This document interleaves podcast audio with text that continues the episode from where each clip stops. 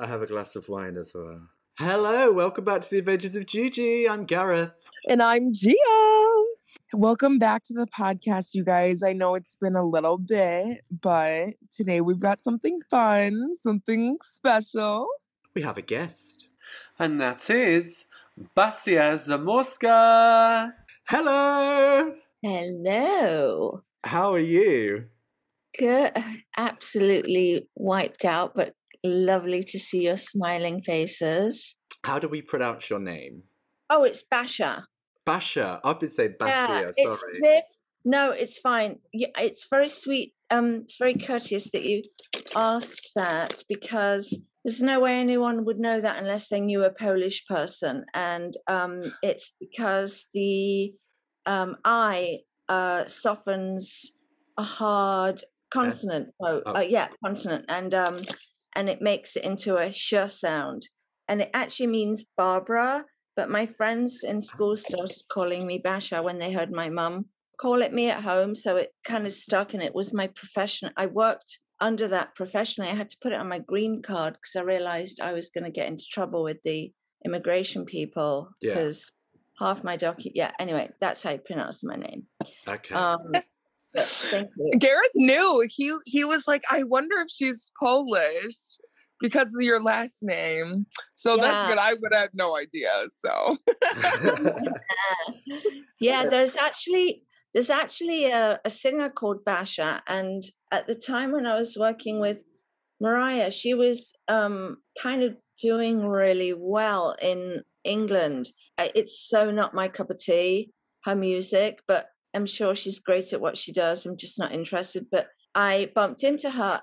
M- me and Billy and Mariah were at Sony Studios. We were walking down the corridor, and Mariah just went, "Oh my God, it's the other Basha!" And she goes, "Basha, meet Basha." She goes, "I've been dying to do that," and um, because I guess the other Basha was signed to uh, Sony, so she said to me, "Do you get sick of being asked if you've ever worked with me?" And I said, "Yes, likewise." So anyway, um, so yeah, I can't. Somebody called her music a, a, the wrong category. Um, some kind of you know space age. It's not. It's just soft pop. It's fine. Mhm.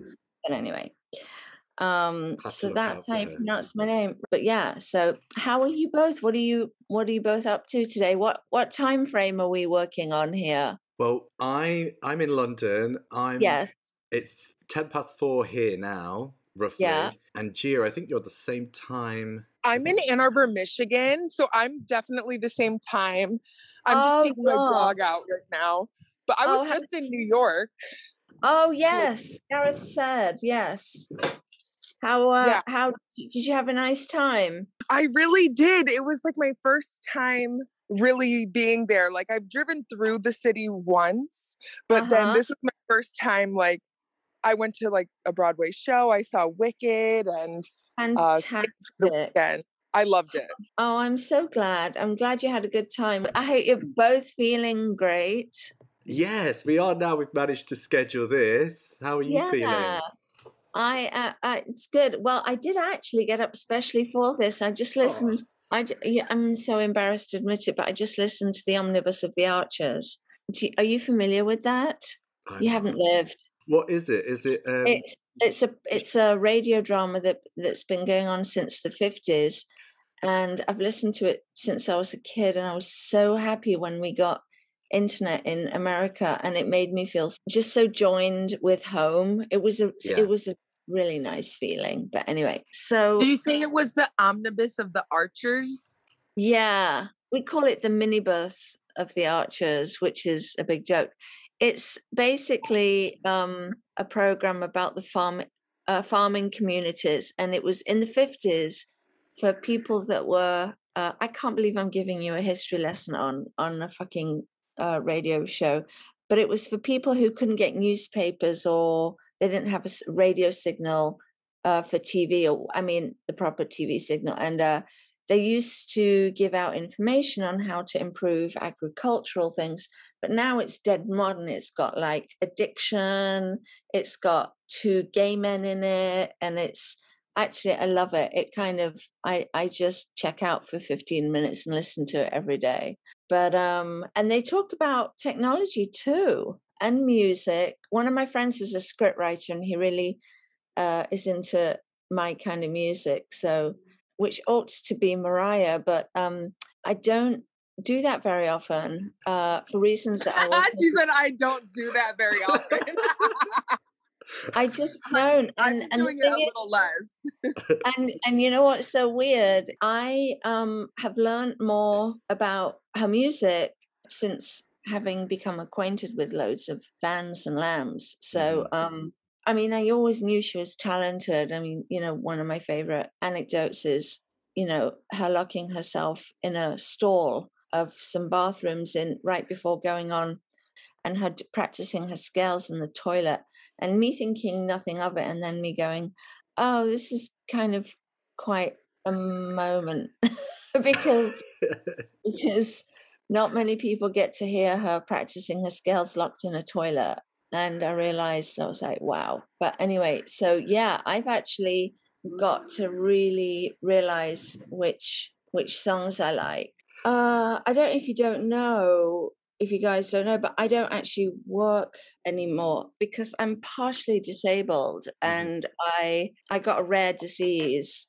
God forbid i should get something normal. Um so i, I survived leukemia and i have stiff person syndrome which affects one in a million but i'm managing it. It's fine.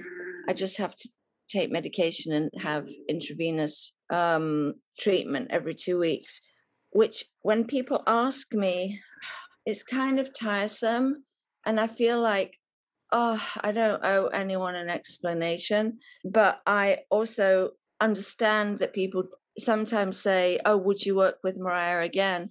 I'm just like you couldn't pay me enough money to do to to be to style uh, a really high profile person again. I can't i have i have anxiety dreams about my job. Yesterday one other lamb I don't think he knew. There was there was one stylist who sadly took her own life, and she's never spoken about, but she was at the time. And Tanya I- Twist. yeah, and Twister, some- her. Yeah, Twister.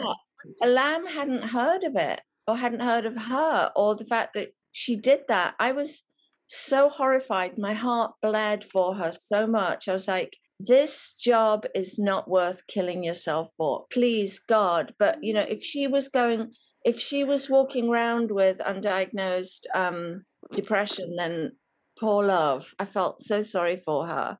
And um, I read something that Mariah said about it that was, you know, it was sad that she never told anyone and uh, that she put a brave face on it. And the thing is, we all do we all walk into the studio and everything is fabulous and my life is great and people hide shit because you don't want to be seen to be weak. It's actually quite a tough in many ways it's brutal if you don't know your crew and if your crew knows what is going on with you then that's cool. Does that make sense? Yeah, yeah. like you don't walk into a studio you don't walk into a studio and say oh you know my best whatever you don't spill because people just don't want to hear it i personally don't want to hear it because then you feel like you got to baby somebody or i mean you know mother them um and um and then so you put on you put a big smile on your face it's Yeah. rough um and And everyone's that's all got- that industry is anyway, is the face saving is. the face. Yeah.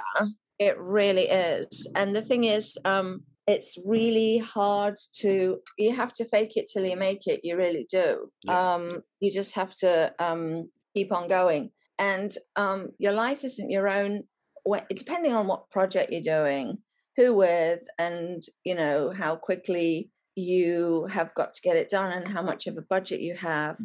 But um I've been writing about my adventures in the fashion industry, but I'm um keeping it fictional because then I don't have to involve lawyers because I'm not going Right. to talk about real people. I'm I can't deal with that. So it's going to be a fictional thing, but it's fun because I've been through too much silliness and insanity and great times to not write it down. And my friends have been nagging me for years to get this down. I'll I'll just drop a story and they were like, Are you writing this shit down?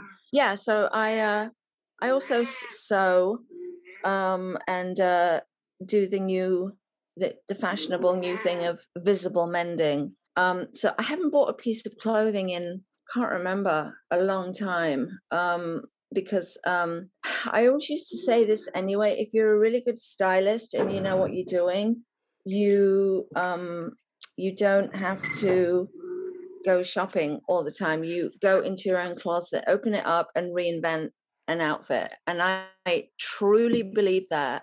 And people that say they don't have anything to wear just aren't trying fucking hard enough.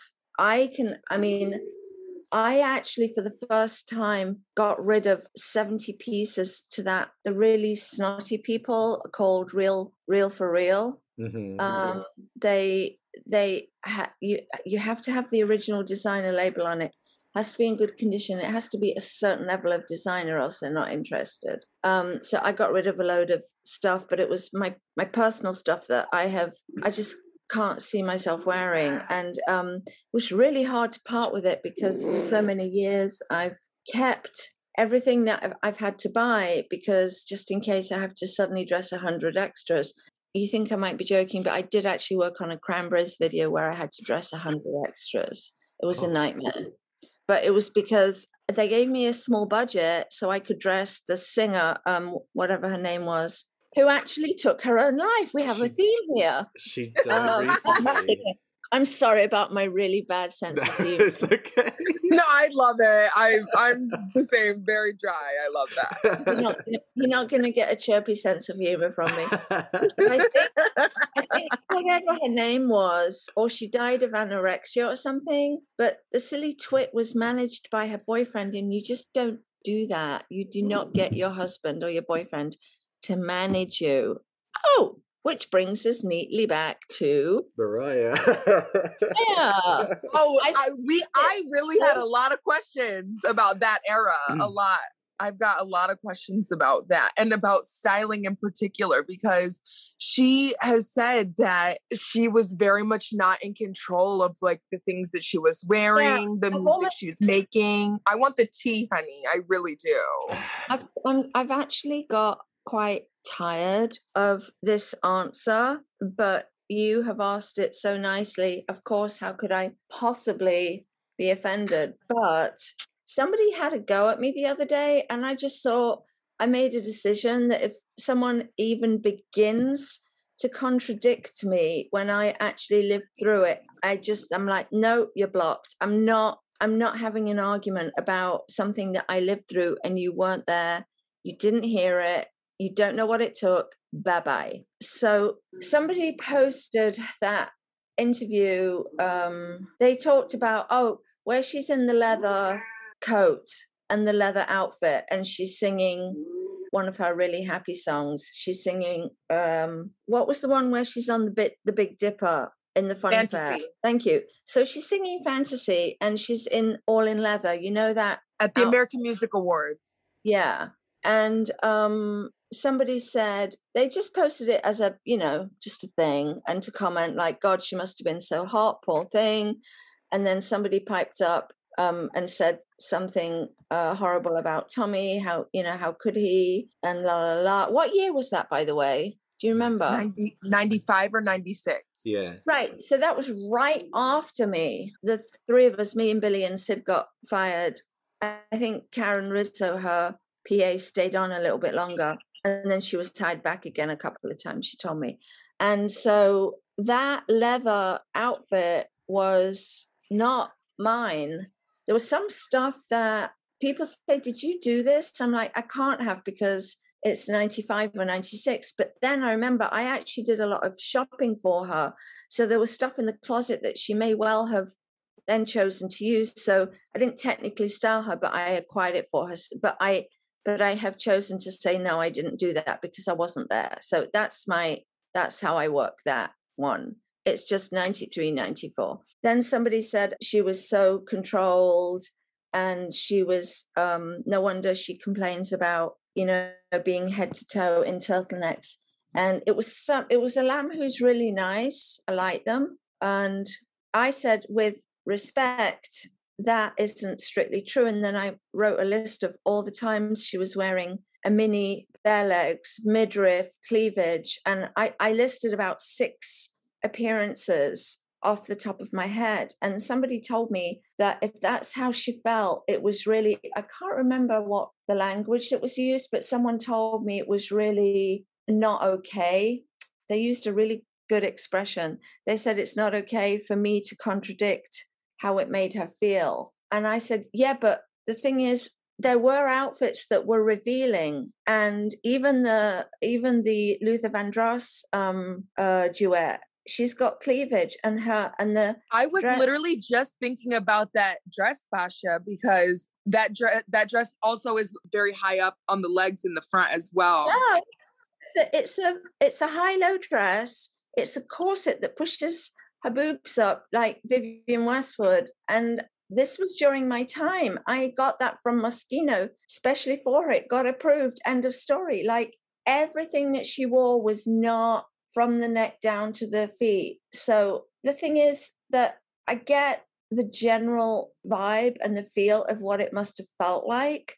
I was just saying that it is not true that all the outfits were like that. I'm not I'm not contradicting how she must have felt in the bigger picture long term for several years but I'm just saying it wasn't like that. And I was like, you know what? I'm not having this fucking argument again. And and also in the 90s, you can't just go online and look up every single day of ensembles that she's wearing. It was very much no. those big televised performances that were yeah. her big moment. So, of course, if she's wearing the turtleneck trench coat for those biggest moments, of course that's what people are going to think of her as so yeah, that makes perfect yeah, sense absolutely. and i remember her wearing a lot of chanel and very short yeah. sh- short skirts in 95 yeah Definitely. and one of them so one of them is my mini skirt leather and it is um uh it's mine and it's still in my possession because it was made for me um, as a birthday present by some little Polish lady in my hometown. And I it was great. I was like, oh, screen grab it before you forget what this is. So yeah, um, she borrowed my clothes a lot. She um because we were even though I'm five one, she's five nine. By the time she got it on, it meant that the little crop top that I was wearing was truly crop on her and the mini that i was wearing was truly mini on her so it worked on her. So she would often just say oh can i borrow that? Can i borrow your vinyl pants? And then we would just put a boot with them or you know can i wear that cute little cardigan? And then she's wearing my own blue top that my assistant made for me on the cover of ebony. It's blue velvet with lurex sleeves. That belonged to me and like a twat, I gave it away because it's really annoying to wear. It's really, Could, really itchy. When you were working with her on certain projects, whether it's um, album booklets or music videos, TV shows, who who provided the brief, the the criteria of what it needed to be? Great question. It depended. I'm not sure who came up with the concept of Mariah looking like she'd just come out of the playground for music bar uh, for um, Dream Lover. Yeah. Um, in the little plaid shirt and the shorts, but I had to acquire it. And people might think it's easy to get a pair of crop denim, denim shorts, but my God, you have to get the right ones. And you know, we're talking Mariah here. They had to fit right. They had to look vintage. They had to be the right wash. La la la la la. So it would really depend. So one of the things that I will preface my answer to that question to is that while we were in the barn doing that shoot that makes me cringe because I hate it, although a lot of people like it and think she looks really cute, but that's just stylist versus fan. It's it's you know, there's some stuff that I kind of go, God, why did I even not contest that? Sometimes I didn't have time. Sometimes she was just grabbed and like, okay, let's start shooting before I could say, uh, I'm not sure. But anyway, I never told Mariah this. I'm not in direct touch with her, but I kind of would like to get a message to her and say, you missed one bit that I wish you'd known about that I never told you because I was scared to get in the middle of it all because I, I so stayed out of it was that I got hired because I'd been working with Billy Joel and Christie Brinkley so that Billy was on Sony, so they were mates. And so Billy recommended me to Tommy. Tommy, I don't even know if I did an interview or if he just saw my book because it was full of celebs and they all look glam and pretty or whatever, blah, blah, blah. Anyway, I got the job. And on the job, I, I kind of knew it was going well. He took me to one side and it was all very young and simple. And that shot where she's leaning against the ladder with the denim shirt with the knot at the waist and she's wearing a little pair of crop pants my and then my pedal pushers they belong to me. And she's wearing a pair of high heeled sandals with two straps those are also mine so she borrowed those because even though it was a very sort of down home i'm in my barn i'm still going to wear a fucking pair of high heels which is one of the reasons why i loved her because i've run through the desert in those shoes. But tommy took me to one side and I can't remember what else he said, but there's one phrase I remember he told me, and that was, I, I guess he must have expressed his approval. And then he said, I would like this to remain as is for as long as possible. I would like her to remain as youthful looking as possible because she's going to have a long career and there's going to be plenty of time for all the other stuff. He didn't actually explain what all the other stuff was, but I assume he meant was, you know, looking hot, looking older. And I don't remember using the word innocent. I'm not going to put, I don't have any warm feelings towards that human, but I, I'm not going to put words into his mouth that I can't guarantee he used. But he did say youthful or young. He wanted to, to keep her looking as young as possible. I'm sure I felt at the time it was utterly for business reasons, which was we're going to really get as much as we can out of the youth market. And I left it at, I was like, okay, I got it. But I, I'm pretty sure I just ignored it. I just went with what Mariah wanted. There's absolutely no way in hell that I would have thought of what he wanted above what she was in front of me telling me she liked. No way. So if I right. came with you know say we were doing like um put aside the 17 magazine shoot because it's really innocent the one where she's got a little hoodie on and she's wearing DKNY little stripy sailory type stuff and it's cute and i don't care for that stuff it just bores the shit out of me but it was perfect for her because she actually and Billy and Sid made her look gorgeous and la la la. But say get get to the Us or is it US Weekly? I always used to call it Us Weekly.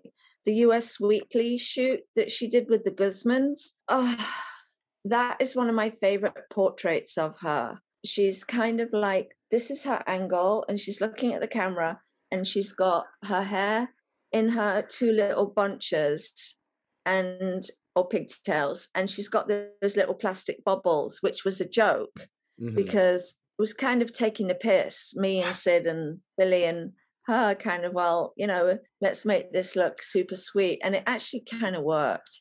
And yeah. she's wearing a vintage top, and it's black and white, and it's shot by the photo credit is Guzman, G U Z M A N, and it's a couple, Connie and Russell.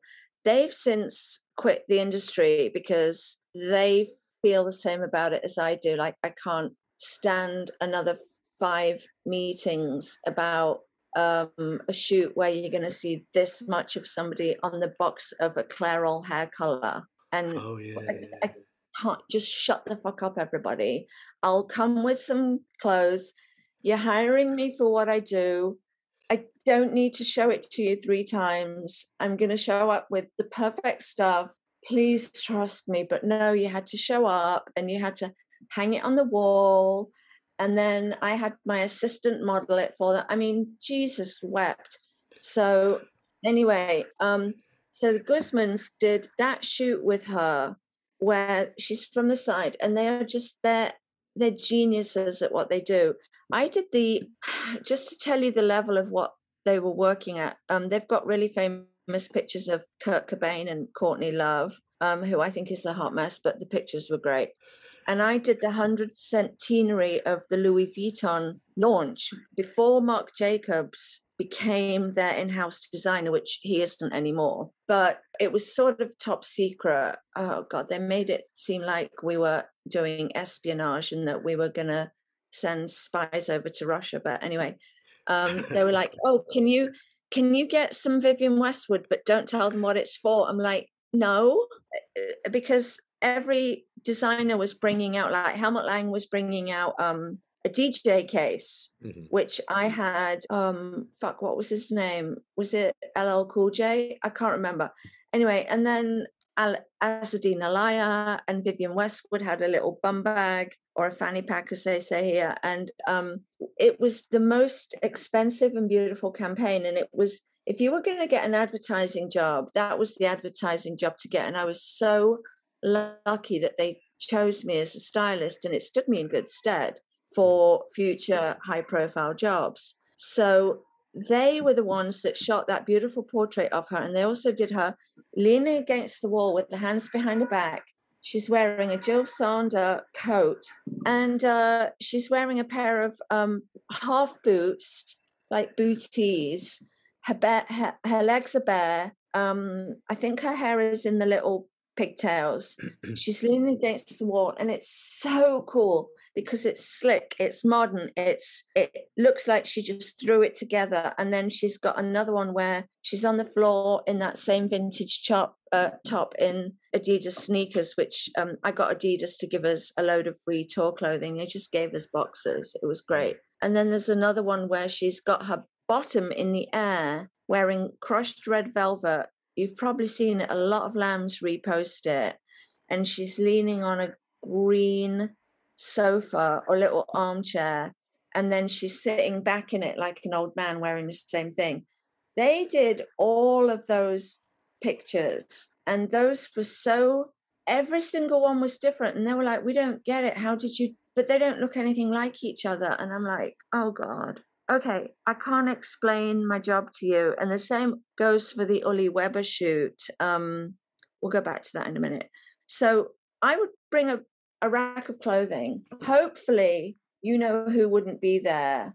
Her Karen, her personal assistant, would be there. And we would pray on our knees that no one else would show up so that me, Billy, Sid, Karen, and the photographers and their assistants could just get on with it. And when when we were left to our own devices, that's when the good sh- pictures came out because no one was sort of in our ears going, Well, I mm. don't really like this for personal reasons. Like, get, get, get out of here. Like, so I would typically try and be on my own with Mariah because even if anyone else came into the room and me and Mariah had decided on something, or I had said, I think you look great. Do you want to try that other one on just to be on the safe side so you feel that this is the best out of these two for this location? Because we would always go, okay, brick wall, let's choose something long. Sitting on the floor, let's choose cool pants and a pair of Adidas. And that's why I did all those Polaroids. It wasn't because I wanted mementos, it was because they served a purpose so that I could then show her and say, remember this is what this one looked like so what do you think this one or this one? And completely functional. And that's why i've even written the designer names and where we were on them sometimes because oh look, look you wore that one in stockholm and there are not going to be any press here so you're safe to wear this again in dusseldorf. That's yeah. I was a really on it pragmatic organized stylist because i didn't have to worry about paps yeah. or social media. Okay, Basha, I need I need some tips. I need some for real fashion tips because like I am literally living for every single fucking word you're saying right now. Like bless you. You are so I sweet. Am, I do want to take it back just for some of your um, history because I'm quite fascinated because and then we'll go back to the because Gia had Yes, Gia had some. I know, I've got a lot of questions about fashion. I was really fascinated because I'm from the Midlands in the UK. I'm from Leicester, and you're from Nottingham. Am I, I right? Leicester. I I had a fling with someone in Leicester who was, of course, he was in a band, and I'm not. I'm not the groupie type, but I did have big. You know, if you had slightly long hair and a guitar on your shoulders, I was I was going to make a hit on you. Carry on. This is going back. This is going back to 1904.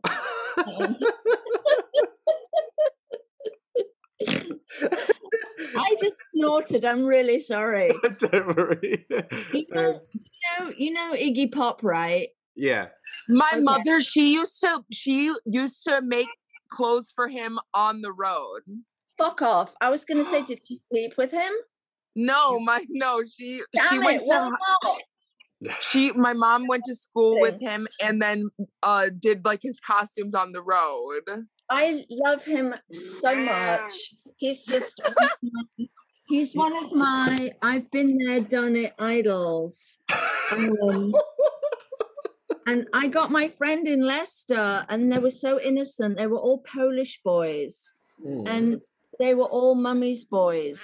Oh, Um, they were Catholic boys, and I got them to do "I Want to Be Your Dog" at a little Leicester festival. I'm like, I can't believe I got them to do that. But carry on. I no, interrupted. it's fine. Don't worry. Don't worry.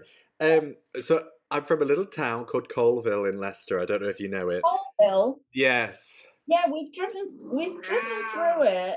And one I think I have an old friend who lives there, yeah. But I want to know your journey. So I, I know you've got uh, Polish blood in you and everything, but like a girl f- growing up in Nottingham, how did you get into celebrity style? Yeah, I uh, I always assume people just think, oh yeah, whatever. Um so I was always interested in pictures and my mom tells me that I used to look up during the adverts in the middle of a film. I was obsessed with the ads. She remembers that. And for a Polish expat mum, my mum was really beautiful. Well, she still is for an older Polish woman but um she was super glamorous and she used to buy vogue and with her permission used to cut up her vogues and and paste them paste my favorite pictures into like collage i had a book. I wish my mum weren't such a cleaner outer because i wish i still had all of those but i used to paste pictures of david bailey the famous british photographer's Mm. wife.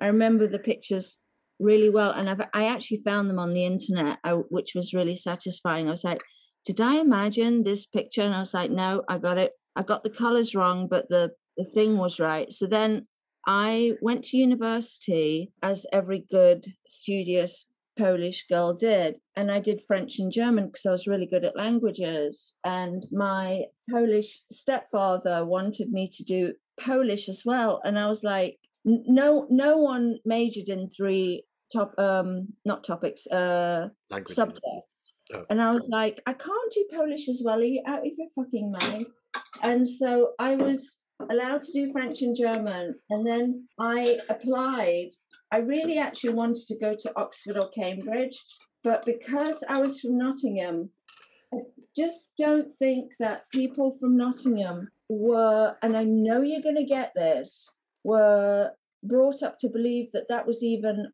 in their sights. Right. Yeah. So, so I went for third best, which was Durham at the time, Yeah.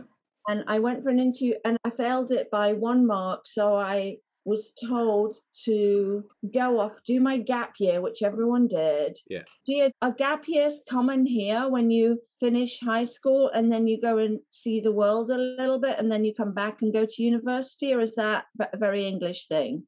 Some people do it in America, but it's definitely more common over there. But I took more than one gap year, honey.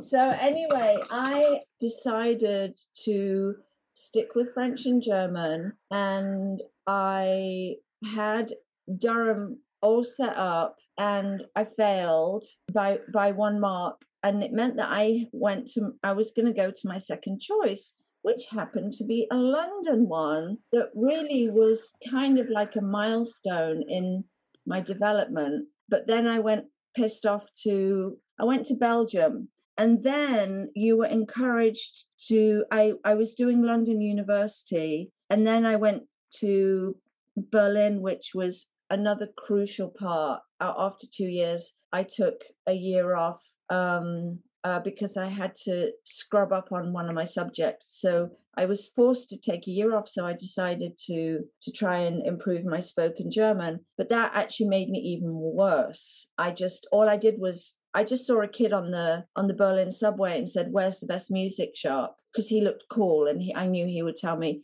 Walked in, and I happened to walk into a group of the Berlin people, like the absolute um, underground alternative crowd. There was a group of girls.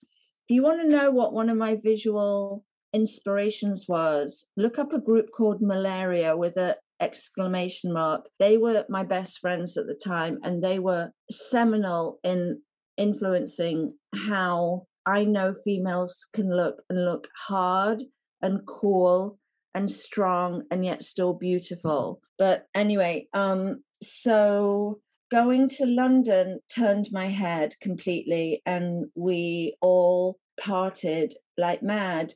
And I didn't go into lectures. Instead, I became friends with all the people that ran nightclubs. And the period was uh, post New Romantic. So I got to know Rusty Egan that ran clubs, Steve Strange, who was in Visage.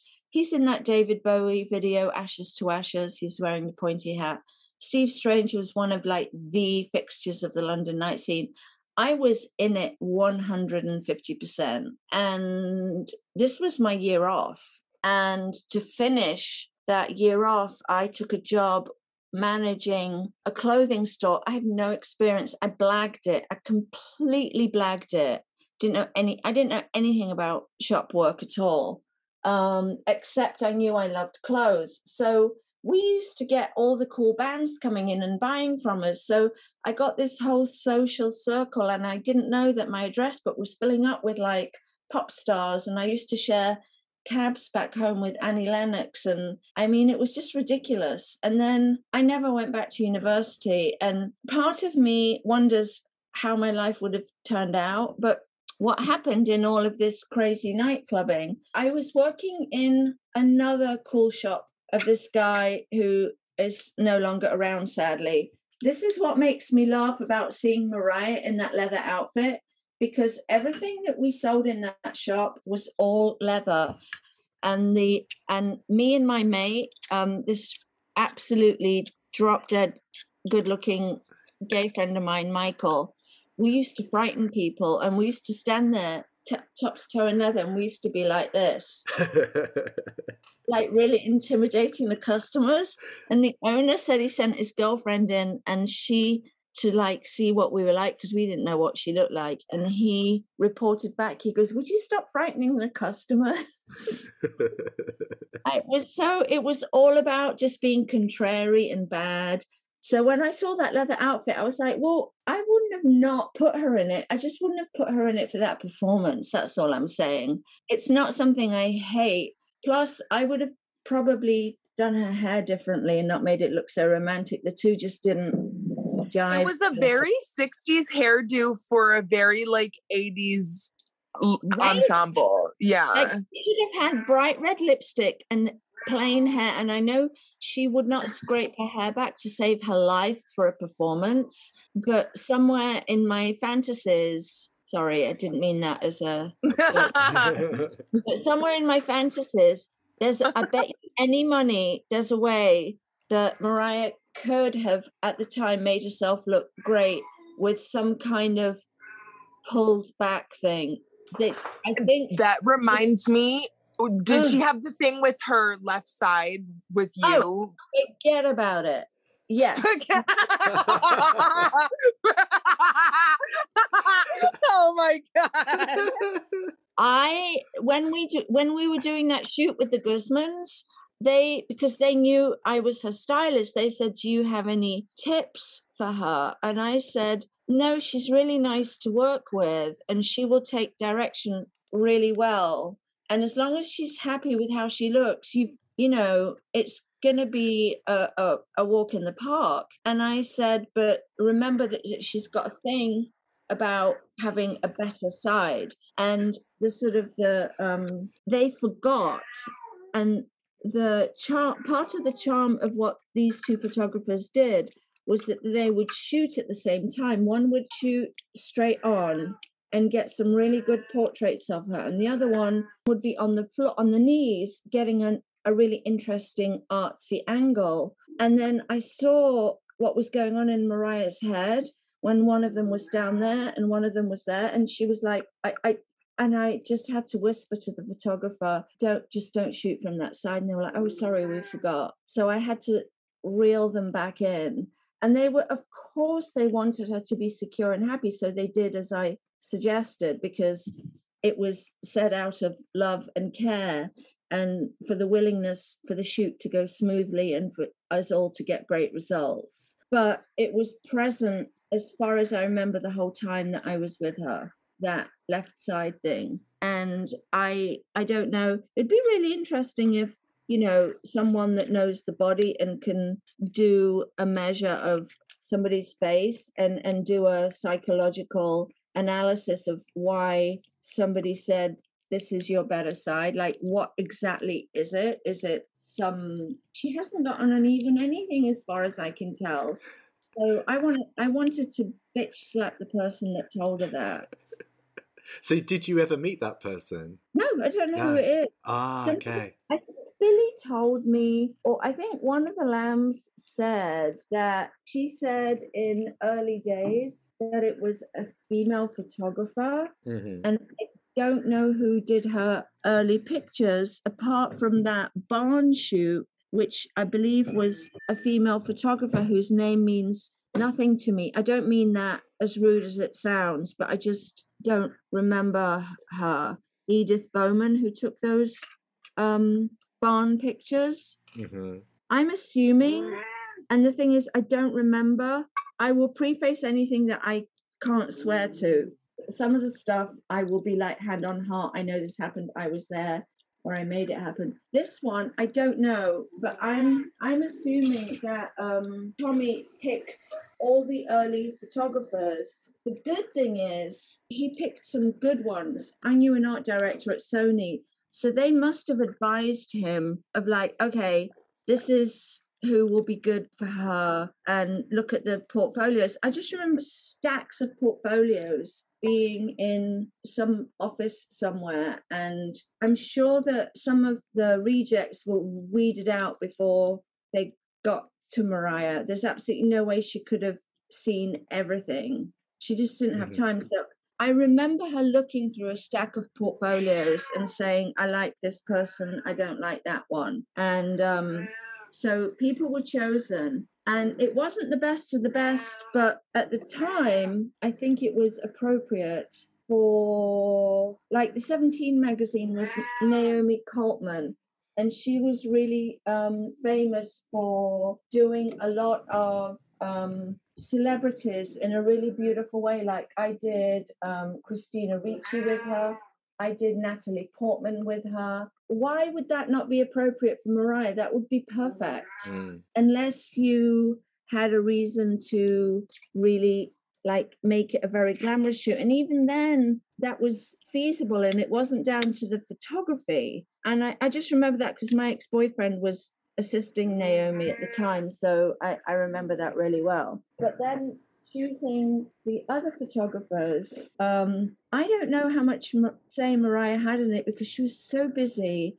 I don't know if stuff was chosen for her, but the one thing I want to tell you about, which just sticks in my craw to this day, I think everyone's fed. Oh no, I've got one left. Um, was when we were in London on the Music Box promo tour. We were in London. We had a day off, and I was like, great, I get to go shopping to Topshop on Oxford Street and have dinner with my mates. Like, it's like bye bye to that because all of a sudden Mariah's awake, all all chirpy, and oh no, it was for the next day. And she was like, Basia, you must know loads of photographers in in this town. And I said, Of course I do. And she goes, can you organize a shoot for us tomorrow? And i was like fuck there goes my day off. But yes of course i will. And and then i actually thought well you know what? My photographer friends will be happy to shoot her. So it's it was all you know win-win. And i got uli weber who at the time was doing a lot of really sleek glamorous very uh modern stuff. German. His Germanness came through in his photography. It was really interesting. Um, and he did it. So he did that shoot where she is wearing that lilac sweater where she's leaning on a red, fucked up red leather chair because we borrowed an artist's studio, so we had complete privacy. And then she's also sitting on the floor in a black fluffy sweater with her leg out, where everyone's like, I can't believe so much leg was shown in 93 or whenever it was, 94. And then there was one where she's in black and white, where she's kind of um, holding some fabric and looking at the camera, and it's you can see vaguely it's like a chiffon. It's a chiffon printed with gold roses Dries van Noten dress, which actually belongs to me, and we used it kind of as a scarf because because the studio was so old school francis bacon splashes everywhere um you know there's one of her somewhere up a artist ladder and i don't know what happened to it. And then there's the one of her sitting on some scaffolding wearing a silver tracksuit and so adidas i think it is. Yeah. Yes and then what's the other one from that shoot? Um, oh, and then there's one on. There's another one where he's got her as a semi-portrait where she's sitting on the floor, kind of looking very London styly at the time. Um, so it really, really worked. And one of the lambs, where what I found quite frustrating was, and I have been very patient with questions Lots of people have DM'd me. I realized I've got to stop doing this because I'm up until 12 answering questions that I could just do in a in a Zoom call with 20 people.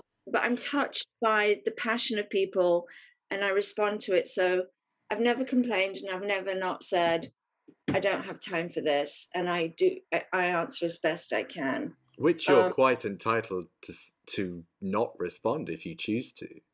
Yeah, it's only if anyone ever gets confrontational about yeah. I heard you got fired, what happened? And I'm like, you know oh, what, really? you need ease, you need to fucking ease down on that. But I will I will tell you guys what happened because because everyone knows it's uh, I was gonna say it's in the public domain. But um anyway, I saw when I started in I started um researching uh what people were posting I was like, shit, there's a picture of mine in Uli's. Oh my God, there's another one. Oh my God, there's another. There are no credits. What the fuck is going on? Why are people posting Uli's pictures with no credit? And I got really protective about my friend's work, which is why Billy started calling me the credits diva. And I'm like, yeah, that's me because I am not, I'm not having my friend's work taken, messed with, reposted, and then someone put a watermark over it. It's like, no, mate, that's actually illegal. And I've researched it. I talked to my friends, and I'm like, someone taking someone else's photo, fiddling with the color or putting them against a different background, and then putting a watermark on it is 100% for sure illegal. And also, you can be if a photographer so chose and the guy that did all the uh, kevin cummins who's very litigious who did all the joy division photography and also my friend david levine that did all of boy george's photography he was in and out of court like you cannot believe because people would use his pictures and he was not having it. I know that if you if you use a picture in some way. And it could be argued that um, putting it on Instagram is just an innocent way of saying, this is who I love. This is a picture I love. I'm, I mean no harm. I'm not making any money from it. That's a big one. But a lot of photographers do want to be credited. So I said to Uli, Did you know that the picture of the fluffy lilac sweater was used for I Miss You Most at Christmas is it I miss you most at Christmas time or I miss you most at Christmas? Whatever. Miss you most at Christmas. Yes. Yeah. Okay. Mm-hmm. And I said, darling, did you know it, this has been used? And he said, oh, yeah. And I said, did you get paid for this? And he goes, oh, yeah. And I said, thank God. And I said, because for one awful moment, my heart sank because I thought that when we got back to New York, guess what happened? A certain gentleman was very angry with me. This is the only time that I can get close to saying that I was in the middle of it uh, unwittingly. I didn't choose to, but I, my boss was Mariah. She asked me to organize a shoot. No one fucking got paid for it. It was art. We were having fun. We were having creative fun. There was, again, there was just five of us in the studio. It was glorious. And we were like, well, what should we do next? Well, let's have you sitting barefoot on the floor looking like a pre Raphaelite model. And then let's have you looking like a Nottingham slag sitting on, you know, sitting in, in your tracksuit on on some scaffolding, like you're waiting for your mates to come to give you to give you some fags. I mean cigarettes. Yeah. So I you know we were we were totally playing with characters. It was great. It was creative fun. I got called I don't actually remember this, but I know I got told off. I don't remember the geographically where I got told off, but I found out that Mr. Mottola was displeased with Mariah's stylist for this shoot because it was a friend of mine, so therefore it was my fault. I was like, how do you work that out? I was asked to do this. So why don't you take it up with someone who isn't me? Right. I didn't. Yeah. It's not my fault. I was doing as I was asked. So, and I loved doing it, and I was glad to be asked. I just didn't envisage it would create a problem. So, what I think Sony did, and I can check this with Uli, who um, I met for coffee last time I was in London, and he's just shooting posh people who ride horses now. He totally changed um, direction, I realized that somebody in the art department must have seen these pictures and said, These are really good. We need to buy them outright from the photographer and use the heck out of them. And that's exactly what happened. So that fluffy sweater one was used a lot and quite right too, because it's adorable. The Miss You Most one? Uh huh. I love yeah. that photograph. I love it. Yeah. That whole With the, shoot yeah, yeah, yeah. exactly. And that was. Uli, and that was Uli and her getting a and because she knew he was one of my best mates from when I was working in London, there was a really nice feeling of community that it wasn't like someone it wasn't like someone from Sony art department hired a photographer. We were all mates together. It was great. And that again is why that shoot turned out so well and why the Guzman shoot turned out so well. And to be fair, some of the later shoots, which I think are beautiful, they were they must have been organized from a very high place, like the a lot of the Michael Thompson pictures, uh, Steven Meisel pictures, and whoever else. Uh, some of the really sort of heart oiled body wind machine um, you know, chiffon flowing. I'm not sure who took all of them, but there's some great pictures there. So some of the top echelon of photographers were chosen, but for that period, for what we could do for doing a shoot for free, we did a really great job. And it was it was just funny that I I got the shit for it and and I I produced that that shoot. It was really bizarre. And um and it and also it was playing with looks that we didn't have to do. She didn't have to put on a big like um fluffy mohair sweater that she could wrap herself round in and then have her leg showing right up to the thigh in a silk uh, flesh colored skirt. It was just something that happened organically. So that was such a free time. And the last thing i'll say about actually i'm going to add some stuff about what we did on tour and when i was cha- um, the expression what we got away with was challenged i was told that i was wrong to use that expression and when we were going out for dinner when there was no paps and no heads of Sony around, she could wear what she wanted. And some of my rares are her just wearing anything that she wanted to go out for the evening because no one would see her that no one knew she was going to be there so there were no existing pictures except for my rares of polaroids i took and said let's just take a picture of you before you walk out so we know we like this look if ever you want to repeat it or do something similar. So uh, when people say she was always covered from head to toe, it's like, no, when we were away from peeping eyes, we did what we could get away with. And I meant it like nicely, like, oh, can I borrow your leather skirt to go out for dinner? Yeah, sure. Yeah, no one's going to see it. It's going to be fine. I call that getting away with it. I, I, I don't know what else to say. It, it wasn't evil. It was meant with good intention. It let Mariah be comfortable and happy and no one was answerable to anyone because it wasn't for press, it wasn't for a performance, and it wasn't for an interview. End of story. So carry on, darlings. I have a question. Were the suit and ties they were mad about the Missy Most at Christmas time photo or the leg slit photo? That I, I didn't understand. I'll I'll explain. Do you, do you want a bit of toast?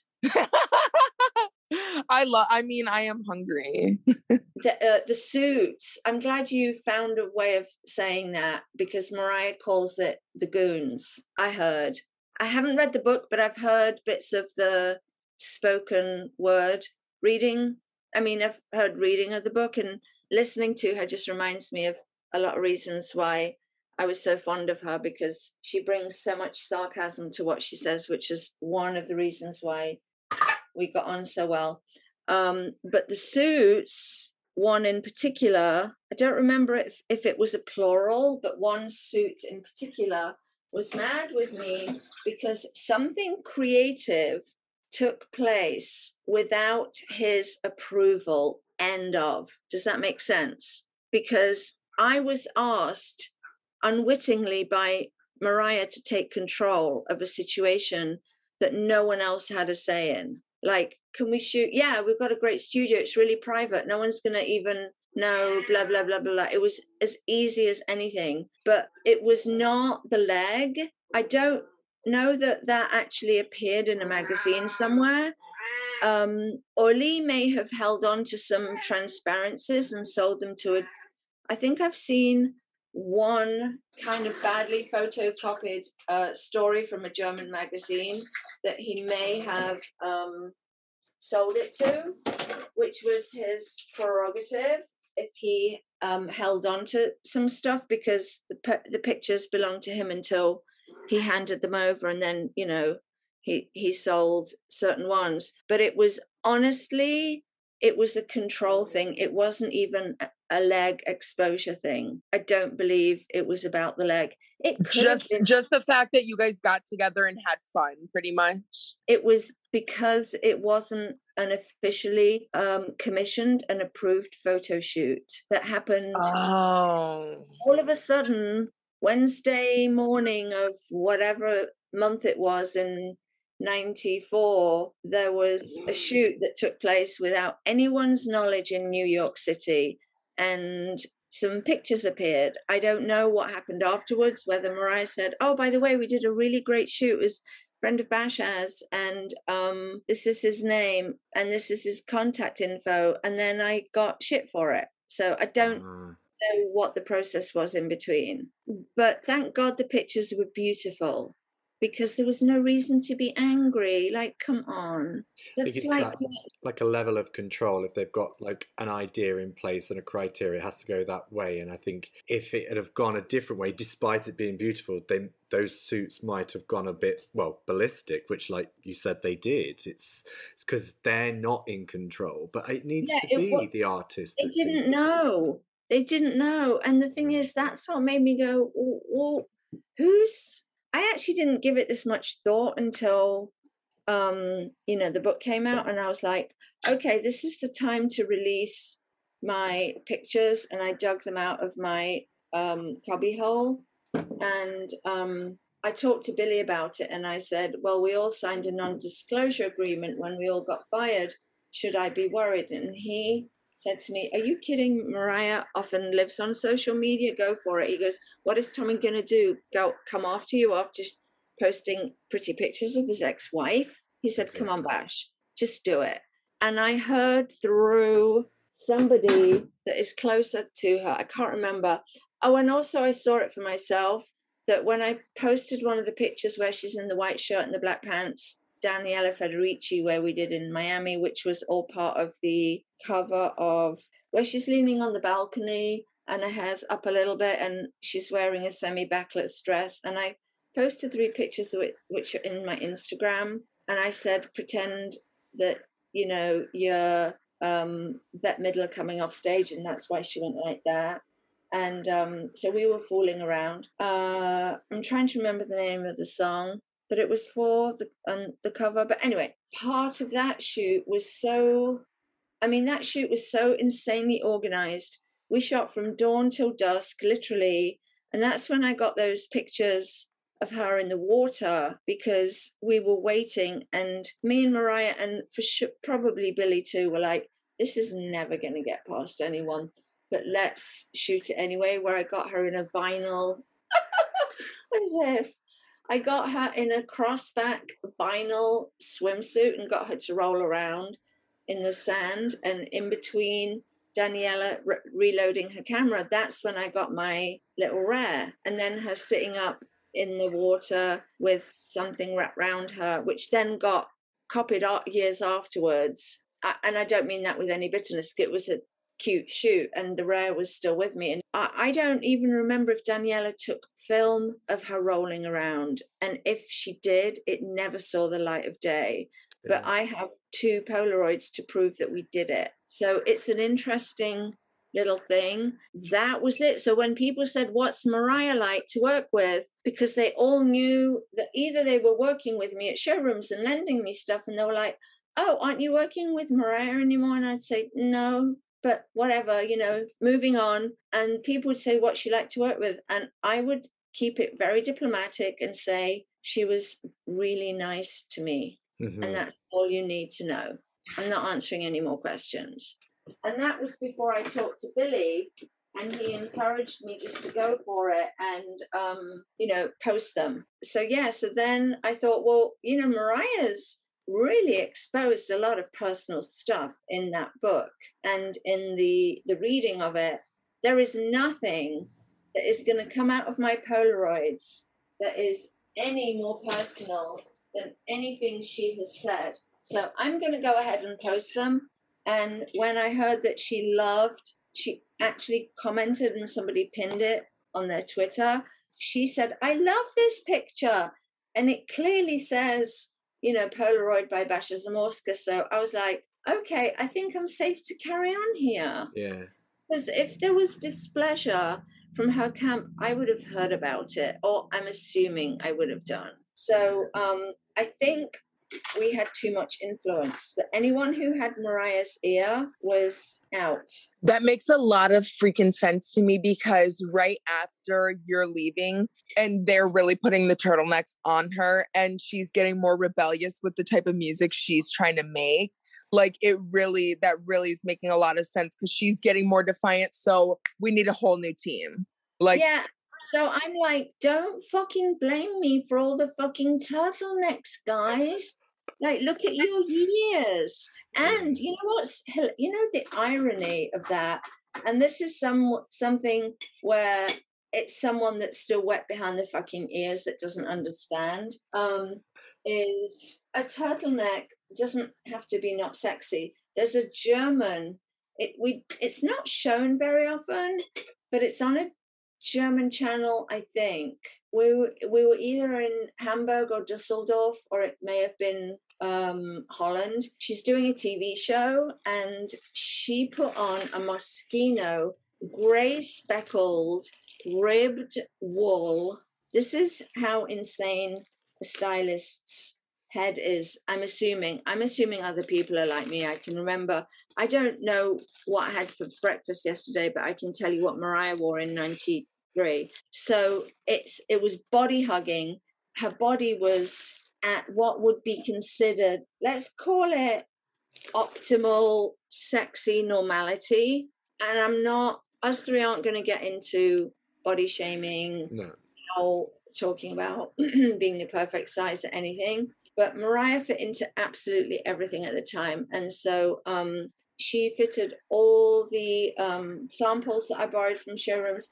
So this one Moschino dress it fitted her like someone had spray painted it on her. It was so body hugging that I had to ask her to take her knickers off. And I can't remember what happened then, I really wanted her to, but I think that when I've seen that film back, and I was like, oh God, she didn't, but you couldn't really see it. But then, but that's a stylist just obsessing about details that no one else sees. Mm.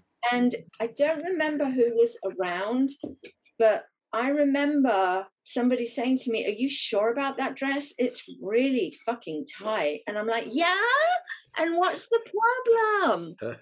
and this is why, and it had a slit in the back, but she didn't turn around during the performance. I'm like, Would you just let her look like this? And yes, it's a surprise because it's sleeveless. It's turtleneck. So everyone's going turtleneck, turtleneck, turtleneck. Fuck off. Get out of my fucking face. You didn't see the full thing. I don't know who was on the crew then. I mean, me, Billy, and Mariah all loved it. And somebody was saying to me, that's really fucking tight. But she went out in it and it looked great. yeah. And it's not even one of the most seen pieces of film, which is kind of funny. Yeah. But anyway, so I never had to fight with Mariah about anything. Like whatever she wanted to wear was fine by me because I had acquired it for her. So of course it was fine by me. And it was just like if you you select whatever you want from these, and if I think I prefer this one, then you're going to overrule me, and that's okay because I like all of them. Otherwise, I wouldn't have brought them. So there was never any disagreement between me and her. It was sometimes with other people. Yeah, right. Must Yeah. quite frustrating, like, because what we've heard so far is that she was always affected by these elements. But then when you think about it, people have got to plan photo shoots, people have got to be paid, people have got to pay, I don't know, like fashion outlets or designers to get clothes and whatnot. And then to have all that then in place, okay, this is a big we've got like a big rack of clothes we've got this photographer this stylist this that the other um, these people are coming and then for it to be shut down by someone it, Yeah. it must be quite deflating well it, it has to be quite deflating and it's not just the art that the the artist that people are like looking at that it's affected it's the photographer the, all the other artists that are involved as well Yeah, absolutely. I mean, the only thing that got really shut down that made my jaw drop was the Anytime You Need a Friend video. And I actually, it accidentally come, came up on my feed yesterday. I emailed it to myself in case I lose it again. And it's ET saying, hey, hey, fans and lambs out there. Um, did you ever wonder what happened to the first version of Anytime You Need a Friend video? Well, here it is. And it's, have you seen it? I've seen the clip of like she's wearing the princess dress, the purple princess dress, and there's like a castle, and Yeah. then um, but I haven't seen a fully edited video. No, No. No, no. The the the the entertainment video, was Uh, behind the scenes. the ET video in its entirety. It, I saw it for the first time the other day, and I love how she's taking the piss where she says to Diane. So Diane, The lyrical piece. She's like, yeah, I fucking lost it laughing because I was like, you guys, you need to get it together. All I knew was that I was asked for a. I did not come up with that dress, but it was made by the Danes, who are the only people in New York working who properly build things like couture, like proper corset, like when you have a dress that fits like that, they have a, a corset inside that zips, zips up that holds you in.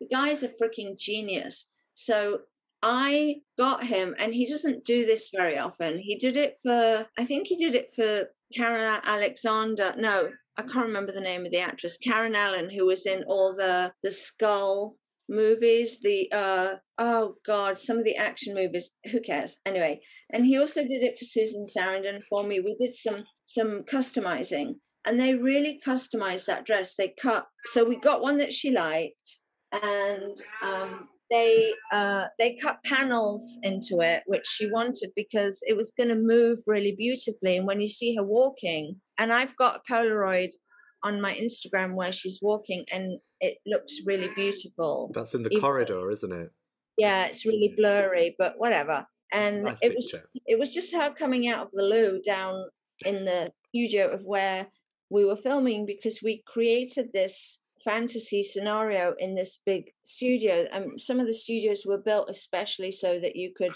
do whatever you needed to in terms of um, making it into a, a TV commercial or a video.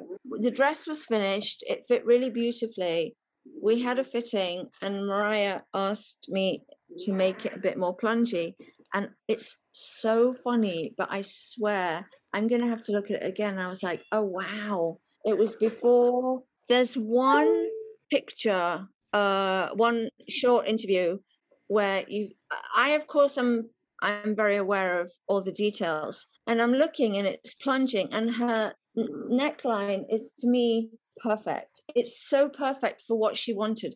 She wanted to be somewhat exposed and sexy, which gave the dress more of an edge than it would traditionally have had if the designer had left it how they'd cut the neckline. They cut it a bit lower. And then I'm always careful. We always fit the dress before we start hair and makeup. So, in case anything has to be fixed. So, Mariah asked me, and I remember so carefully.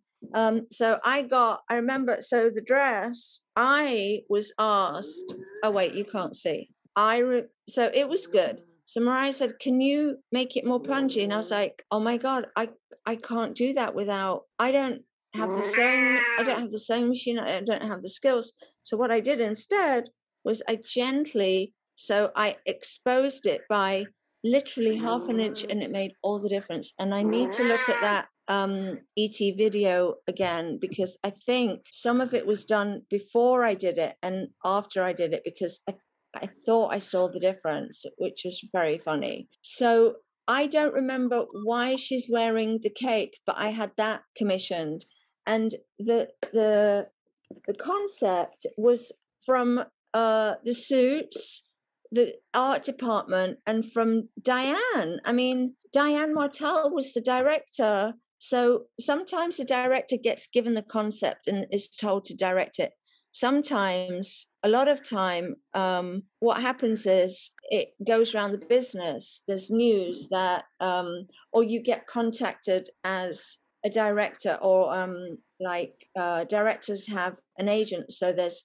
at one agency there's eight directors so they say okay well mariah carey's people have asked us to pitch a story for a song and here's the song so then a director goes off, does a storyboard, and back then it was literally like doing drawings in take by take. There was none, you couldn't do it on the computer. So I don't know where that idea came from. So have you seen the picture of the angels in silver from that video? I'll send it to you. Uh, I haven't. I think I have. Oh, and yeah? the castle, I've seen the castle and the dress and I've seen people painted silver with like diapers on. but also, I feel like Diane. Um, I watched that ET video. She had no idea what she was directing, and she she was like, "It's a very lyrical piece." And Mariah shaded her, talking about, "Yeah, that's what they say when there's no concept." and the thing is, and remember, I think it was only her second video. Wait, there was Dream Lover, Anytime You Need a Friend was the second one. Yeah. So that was only her second video. And before that, she'd been a choreographer. So she was kind of new to the, you know, to the whole game. yeah. And my assistant, Jackie, who was really good with the sewing machine, she also knew a lot of people in the theater industry that knew how to make um, costumes. And also, she found someone to make a set of mechanical wings. So, one of the kids got chosen to be like the principal kid, got rigged up in the wings. Which, if you, I don't remember how they worked. I guess you pulled a string or whatever, and totally painted silver and then I guess my assistant wrapped them in. I mean, it was almost like Jesus wrapping. Like, I'm not sure why we didn't just use kids' pants and paint them silver. I don't know what it was, but I was less part of that. And then Did hot child- did hot pants exist back then? Sure, we could have done. Um, we could have done like um panty short or Yeah, like you know Kylie Kylie Minogue like spinning around. yeah exactly exactly so we could have done that and painted it silver so there wouldn't have been this bulk but anyway so then the kid got hoisted up this would never be allowed now because of health and safety and it makes my blood run cold to think of the trouble one would get into nowadays. And the kid got hoisted up, and the lighting was very moody. And so the child was swinging from actual trapeze wire across the studio, and it cast a shadow in the back of the studio. And it was supposed to be an angel flying. So the whole thing was supposed to be uplifting with her choir, her, and you see her singing in those clips of looking up. I noticed it yesterday for the first time. So she must have been directed to look up. And so I heard, I can't remember who from, probably Billy. He said, Hey, by the way, we're reshooting the video. And I was like, What?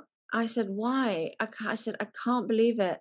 I just crumpled because I had gone through so much with just the the dress, the the the beautiful pink dress, and then having that cape made whether she was supposed to look like a scene out of a film and there was some reference there because I for sure would not have come up with that but I was asked to do it I got it it got done um I would have been happy to have just left her in the dress but whatever I heard the kid and the shadow looked too much like a devil and so $90,000 worth of video was scrapped so Oh. I read the, I read the comments in the ET thing, and it said, "Oh, well, it was her hair," and that was a joke. Mariah said to Sid, "Oh God, I hate my hair," and it was a fucking joke. And I, you, you just, you just had to have be, be been tuned into Mariah's sense of humor to say, uh, "Okay, we're scrapping this because I don't like the hair." I, as far as I'm concerned, that is not why it was scrapped. Whether the mythology of the years that have passed since then that got cited as the reason, so be it. But at the time, I was told it was because the child looked like a devil. But my question is how skilled are the people you hired in that case where you couldn't cut that out and make and save a video? Right, that would have been like a small sacrifice to make financially to just get rid of the child floating and keep the rest, right?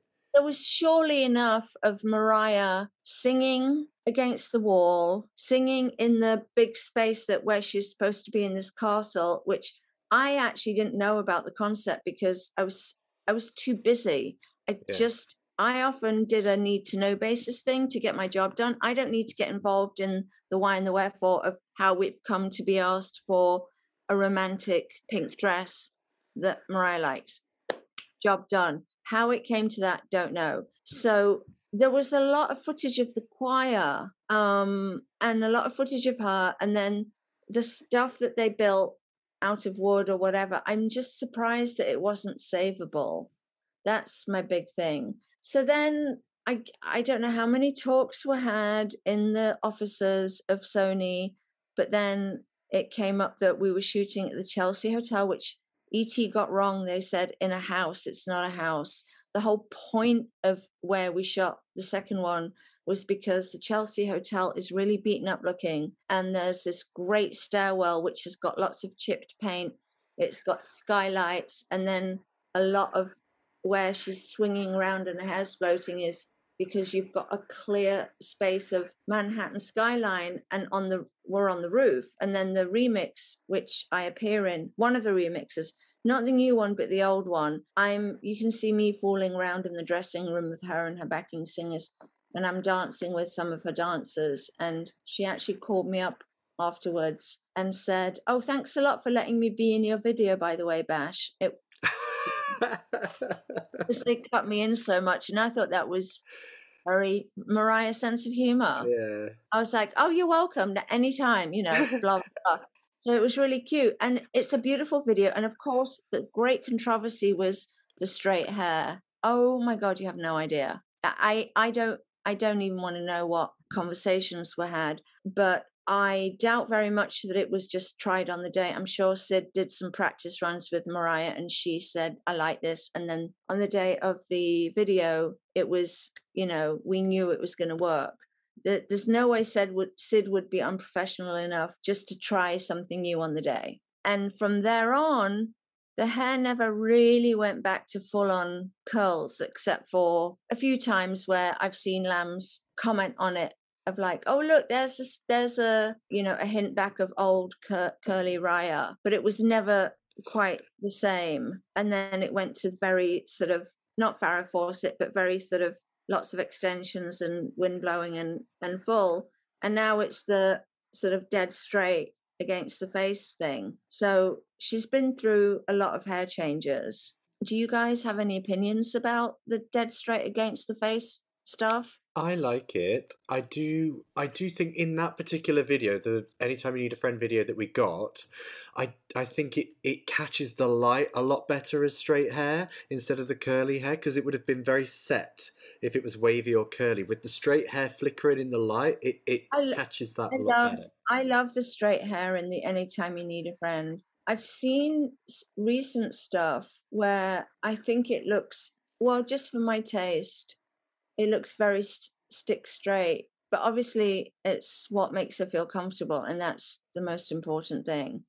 There's and, that moment in um, the remix video it might be the one that you're in where she's got the iron against that's, that's where i'm in it yeah yeah uh, yeah. That's what i wanted to know like did they actually straighten it with an iron or did they really did they use the iron a flat iron? sid sid went through hell and high water working the straighteners.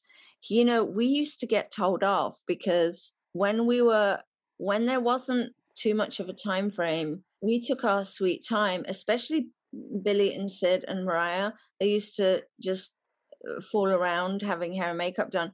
I I was a little bit away because I was with all my wardrobe and I needed quiet and to think straight. So I would sort of move to a quiet spot. But we got told off every single time because hair and makeup was taking too long almost every time and sometimes we were really cutting it fine so um, i don't know I, I don't know why it took so long but it just did i kind of doubt that it's changed any that I, am sure it. I bet yeah. it's if anything, it's taking longer. Yeah. yeah, yeah, yeah. That's that's what I think.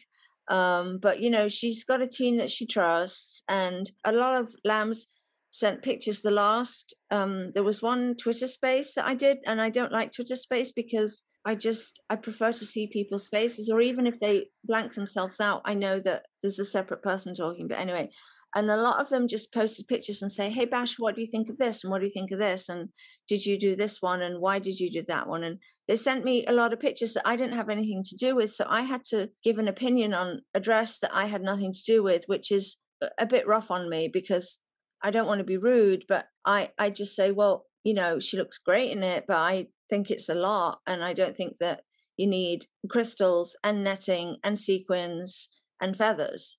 Um, but that may be the whole Vegas influence. No, I totally agree. And it gives me a little bit of a nouveau riche vibe sometimes. And I'm not even trying to sound shady, but no, no, I no, do I feel like you don't have to do the most. And I feel like, especially from when you were styling her, literally like it's quintessential iconic 90s like girl next door. Like it's literally less is more. And yeah. it's a whole different a whole yeah. different era. Yeah. And someone asked me, what would you do with her now? And I said, oh, that's a really good question. Well, for a start, you would have to start from the boob area because there's looks that just wouldn't work with that body. So that, but people that have boobs tend to have body dysmorphia, which Mariah does not. So some of my friends that I've worked with, or some actual stars that I've worked with, are very conscious of the boob area. And I always start off by saying, you really need a good bra. And with Mariah, I had so much bra technology depending on what she was wearing. I had like 30 bras and inserts and what have you. And so I'd start there and I would make sure that it's contoured and that there's, you don't hide yourself because a lot of women uh, uh, you know, sort of want to hide their boobs, and then it makes everything else look bigger, but I would let her show that she has boobs, but then just simplify what goes on from there on down. But I do realize that there's a waist, I want to show my waist thing going on, which I've seen. Okay, really- okay, okay. Girl, these girdles, honey. Can we talk about the li- the the lines in between the you know what I'm talking about. Gareth, Gareth. What you The- mean now? The gir yes, honey. The girdles with the I can see the The netting, the The sh- Like I don't know what to call it. Like where, the- I think whereabouts? we're talking about the mid area. And oh, yeah. so I feel like the boobs are like pressed up against lately. And, And, and also you have that sheer netting. that yes, My hair curl. The point of sheer netting is, I guess it works for a performance. Peter Pan. It gives me Peter Pan. It gives me Amdram pantomime vibes. Sorry, Gareth. it's okay. It's fine. It, it, gives, I, it gives me Dame Edna Everage vibes. oh goodness me, yes. Gia's probably a bit too young Yeah. to know who Dame Edna Everage is, but like, yeah, I, I tell you, The thing is with it, it's very comedic animated kind of corset, so it's like Car- it's uh, a Geri caricature. Halliwell used, yeah, Geri Halliwell used to wear similar things, but then there'd be, it would be part of the outfit. Yeah. Where Mariah similar things under dresses, and the thing is, they curve in so much, but you can see the tops of it, and then it's got this over accentuated shape to it at the bottom as well. You can see the bottom digging in, and it's not. I don't mean that in a bad way, but it's just like if she wants to wear, It's a little too tight. It's, It's a a little little- too tight. yeah, wear something It's that not pulls in. necessary. Exactly. If you want to wear that and feel confident in that, fine. But you, s- Gia, you actually had an idea for what she should wear. Skims, Yeah. skims, or like Spanx. Like I feel like she should do something that's more like a full Softer. body, a full body suit or something instead of like a such a concentrated piece. Right. Yeah, I didn't realize how much it bothered me until somebody showed me a picture and I zoomed in on it and I just went, oh my God, there is so much going on Yeah. in this one outfit. I don't understand. And I, I don't know when it was from or who was responsible. I know that a lot of stuff is custom made, but I would be so happy to see, you know, that Vogue thing that she did where she went through the eras of what she looked like. Yes, in the photos, her most iconic uh, fashion moment. And she kind of went past the early period and then there was one that she didn't like, which thankfully wasn't mine, and said, Oh, well, less said about that, the better. Sorry, blah, blah, blah. And then she talked about the Steven Meisel and then the Michael Thompson and and whatever. And the thing is that it it i mean, all the pictures put together are just proof that she can look great in so much, and it doesn't have to be this insane squeezed Marilyn Monroe copy. And Mm. that there's that interview with Andre Leon Talley, who I know he did a lot for communities, and I respect him. For Rest that, in peace. Yeah. I just do not like his use of fur. That's my only quibble with him. But anyway, because I'm very, very anti-fur. But um, he was talking about they were they were filmed at dinner where he was being his camp self and he was saying, "Oh, I see you as you know 50s glam and la la la." And I was like, uh, "Okay, well, you know, 50s glam is Rita Hayworth. It's it's Ava Gardner. It's all those old actresses that did do a really beautiful shoulder pad with you know some pleats down into you know a beautiful cross front dress and then just absolute simplicity with a slit it, it's like god if you did that that would be so much better than just looking like you had an accident in a in an accessories shop did i just say that I mean, I don't disagree, honestly. And I feel like more of a um gosh, who was that? Like a Grace Kelly sort of situation, like rather than a sequined rhinestone moment. And it's always a red dress. I feel like, especially now that she's only coming to grace us with her presence for Christmas time. And it's always sure. the same glittery yeah red tight bustier moment. Yeah. And I It just need to be the same. something a little bit more casual. Yeah. I mean, I would, you know, the one thing that I regret we didn't do, and I don't know why I didn't do it. I'm not sure. Or perhaps I suggested it and it was like a no.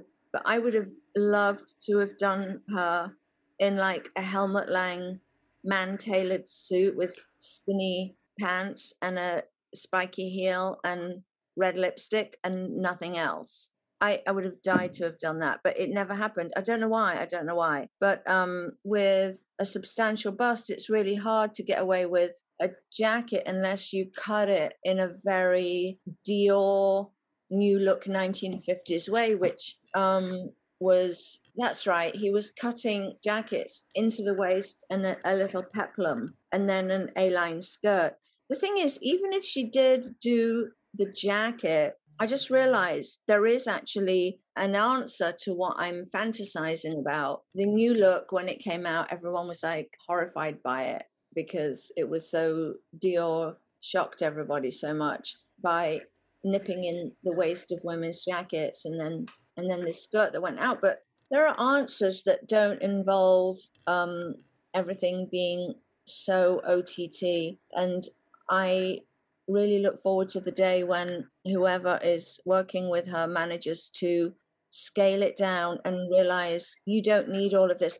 And actually, do you know what? Here's the thing, and I don't know who, how old the people were or how much they know about fashion, but one lamb was, uh, I think they showed a clip of her doing um, Hero at, at the Proctor's Theatre, Schenectady, where I put her all in Calvin Klein because Tommy got a deal with Calvin, and I it kind of it was the one time he's actually done me a favor. It's like, well, it's not not a lot to work with here that looks like Mariah, but I will make it work. And remember, then she was really slender, and those Calvin Klein things were straight down because it was it was just when grunge was coming, and how the girls in Vogue wore it was put on a pair of hobnail boots with it and a shitty cardigan.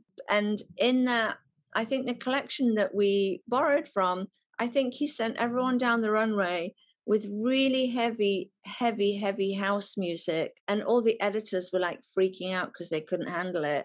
And all the models were told to look miserable. And it was such a fabulous collection. It was so simple and everything was just cut. Like you see her with like just the strap straight across. You see her with a strapless, and then you see her with it cut away and then that uh the one with the little quilted vest I, I wasn't a big fan of the quilted vest but everyone wanted it and it was fine i got overruled but it wasn't i didn't feel that strongly but they wanted to have her with some costume changes and what i liked about that was they were all cohesive they all looked like they came from the same seed of thought but they were all slightly different, which was really nice. So, yeah, so the simplification of it would be great, but I don't know if it's what people have come to expect from Mariah and the slight campness, which kind of makes me laugh of her, you know, in a custom made Dolce gown in the jacuzzi for Christmas. I mean, it's kind of funny. It's funny. It is funny, but I feel like it's every year though. Like I don't know how long I'm gonna laugh. Like I don't know. If that sounds it's like when you explain a joke and it's like no longer funny. Mm. Yeah. What do you think most of the lambs think about how she looks now? Some of them just don't care because they just hero worship her. And, you know, if you dare to criticize anything, they will say she can do no wrong. She's the best singer ever. End of. I I totally get where they're coming from. I do. Yeah. I, I do. But then, you know, everything has a bottom line and the bottom line of what every everybody's so like head in the clouds about is the fact that she is human. And so if somebody does think that her hair didn't look that great or she didn't sound that great or the dress wasn't the best dress, whatever it might be, that is okay to have that opinion Mhm. because she's a human being and she's not Yeah. going to look amazing in everything.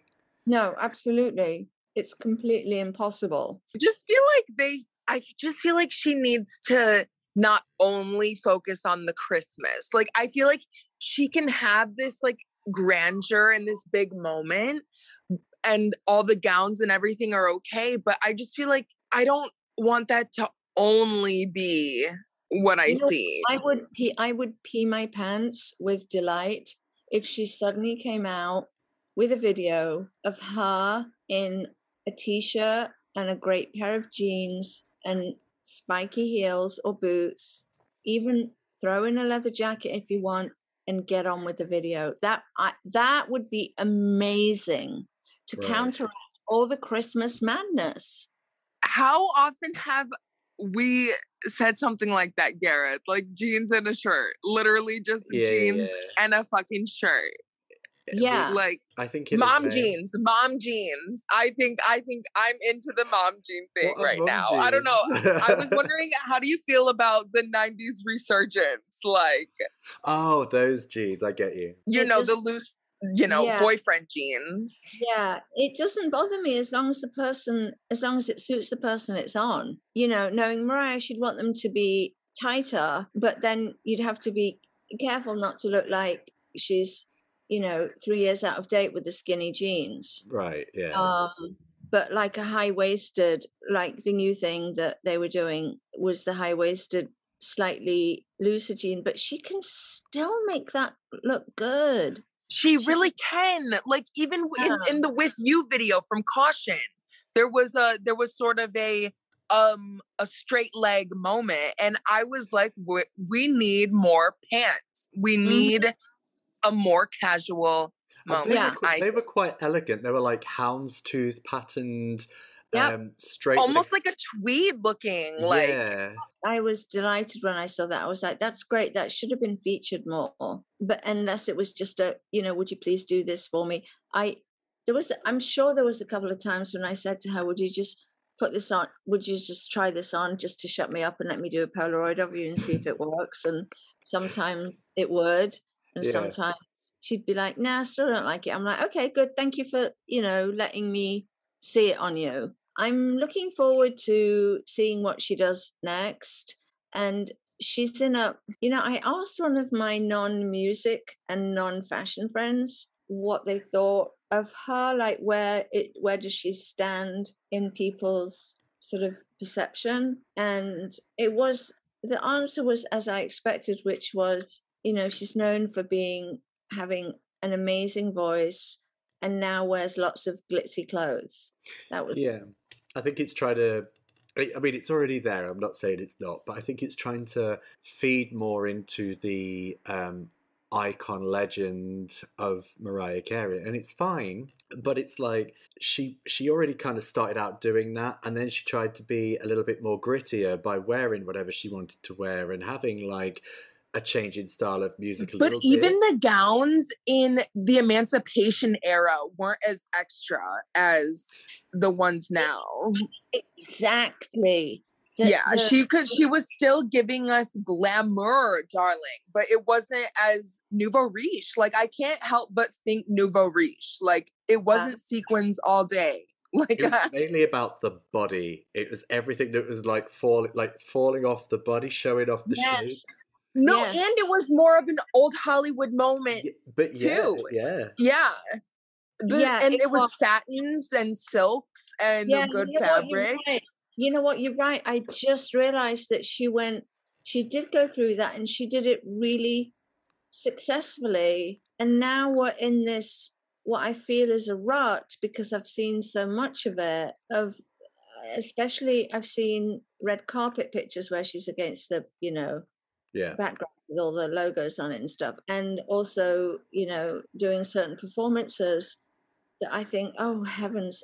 I saw one yesterday that um oh god, my friend posted her wearing a short shimmery pink dress and I was like, it, it's kind of cute in a 60s way. Yeah, it was really nice and I was like, well, yeah, that's nice and it makes a change from the, the from the the just the over the topness of the other stuff. But um I had completely forgotten that she had gone through that period successfully of of doing that. Have we seen that many pictures where she was standing still in that period where it was softer and not corseted? I'm thinking there's a print dress which I didn't love, but it looked great shape wise. I feel like it was more of almost an empire waist situation back then. So it sort Was. of started it sort of started billowing after the boob. So she didn't need all that girdle to really hide anything at this all. is what this is what I said when I was asked what would I do if I did it now, and it I would let the boob be supported and start the rest of the dress from under the boob because there's a bazillion and one things you can do that Yeah. way. Uh, just from a design point of view, um, so much. Even if you did Oh God, I'm just trying to think of all the. We used to borrow from Moschino a lot because they were really generous, and I remember and Gaultier. Um, and there's a dress that uh, was like on the shoulder, which is so flattering, a V-neck that would she would be able to, you know, show boobs, and it started under here, and it went out tulip shaped, and it had pockets, and dresses with pockets are the coolest thing ever and it makes you like for a photo you stand there and you can look drop dead you know what do you want? Putting your hand in your pocket of a dress and it's like um i feel that right now a trick is being missed but you know i'll be curious to see what comes out next but i have a feeling that um uh, I I don't pay attention to who's styling her because I'm not that kind of stylist. Every time I was up against somebody for a job, I um and I didn't get it, I would be like, okay, m- move on. And people say, don't you want to know who got it? I'm like, no, I, d- I don't want to live li- my life like that. I'm not in competition with anyone. I just want to put food on the table and and do my job with people I like. So blah blah blah. So I don't actually know. I I didn't even know who took over from me after I I got booted. Oh, by the way, I got taken out for dinner by Randy, um, Mariah's manager, to get fired, which was really gracious because he's a really nice guy. Oh, No, it was really sweet. And then somebody mentioned a stylist that I vaguely remember hearing about. Somebody called Josie. And then the Tanya period, I think, was directly after me. And then after that, when I heard about the taking of the life, I was like, that's incredibly sad. And that that's no one's fault. And then I, I just sort of lost track because I got so busy and then I got sick and I just had to carry on working. And Mm. um, I think that possibly the people that are working, if they're rotating with her, they are very happy to do the full glam diva thing. This is what I think is going on. Do you remember that? Did you see the little um shoot, the little clip before she goes on to what's his name show, the British guy? Um, James Corden. James Corden. and she's about to go on, and there's a short video of them all go and her saying, "Oh God, what if I trip up?" And somebody says, "You're not going to," and she says, "Thank you," and they zoom down to her shoes, and I just want to cry a little bit because she doesn't need to wear those platform Louboutins anymore. No. That's my biggest beef right now, more than anything else we've talked about. Oh, really? I- Yeah. Those shoes. I don't think anyone needs a, a heel that's 10 inches high. And especially she's already five nine. I think that's ridiculous. Um, I will say I did like those recent gowns in Aspen that were on Instagram uh, with the the robe. I liked I liked that. It was cute for photos. It Um, and the were different, but Yeah. I need something else. But yeah, those shoes, like she can literally not walk in them, Yeah. and she looks Oh, ridiculous. That's what I'm saying. That I, you know, it's like, please, somebody give her control back of being able to walk. And if it And means- I'm only 25, and I swear, like my feet, I might have like arthritis or something. Like I swear, my my big toe on the right cracks like every day, and it hurts from wearing normal shoes. So I'm like, she has to have like fake joints or something. You cannot wear heels every day. Like that's not good for you. Like a whole No. no, no. That she has to have like literally fake joints to do that. I feel. unless the times in between when she's not doing anything where she we don't see her she's in fluffy slippers with insoles who knows so um I think she looks beautiful with less, is my bottom line. That's, yeah. I feel that I didn't answer a question. And this got asked me on the last thing we did was how much interference or control did Tommy have in the deciding factor? And he didn't actually have any because it was me and her. And I'm trying to remember if it was Mariah or if it was a different star. It may have been somebody from a TV show called Something Girl. Gossip. Uh, Gossip Girl. I worked with one of the stars from that for the for a cover of a magazine, and the I think it may have been that, and the publicist came in and took out a load of gowns that they didn't like and put them in the closet. oh. And if somebody had done that to me with Mariah, I would have gone straight to Mariah and I said, You may want to look in the closet. There's a load of stuff the things you shouldn't wear. Because I was on Mariah's side.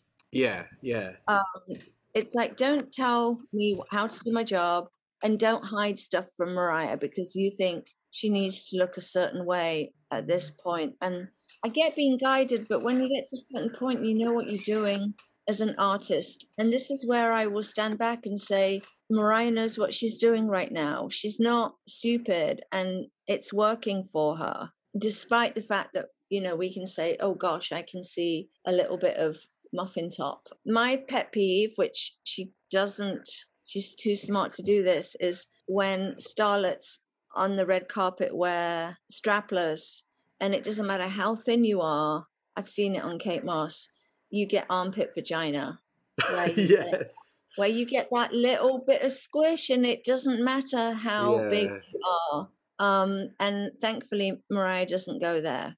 She did in the past. She did strapless in the past, but she was that was years ago. Yeah, yeah. was- I think with with stuff like that, it's just like people just need to get over though. I mean, people need to get over it anyway. I mean, as long as it's not going to be completely ridiculous that it doesn't flatter, then Yeah, you know it should. People just need to get over it, especially Yeah. like what you said. I mean, there has to be an element of identifying it because it Yeah. can happen. But if if Yeah. the dress looks nice or the outfit, whatever the outfit is, if it's still flattering and it looks elegant in some way or stylish in some way, then it, it can still happen. It can still work because, like you said, it will still have that armpit vagina, as you said, which I love. That can happen to anyone. That can happen. it can. anyone.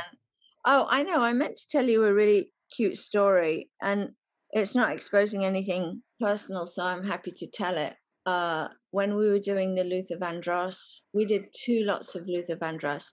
One where she's wearing the Moschino corset dress that's kind of busty and really short, and she's wearing my old Butler and Wilson um, diamonds. They fell apart right before she went on stage and i had to clip them up with a safety pin which is why the bottom layer of diamond um, crystals is lower. I i had a cow backstage. It was horrible.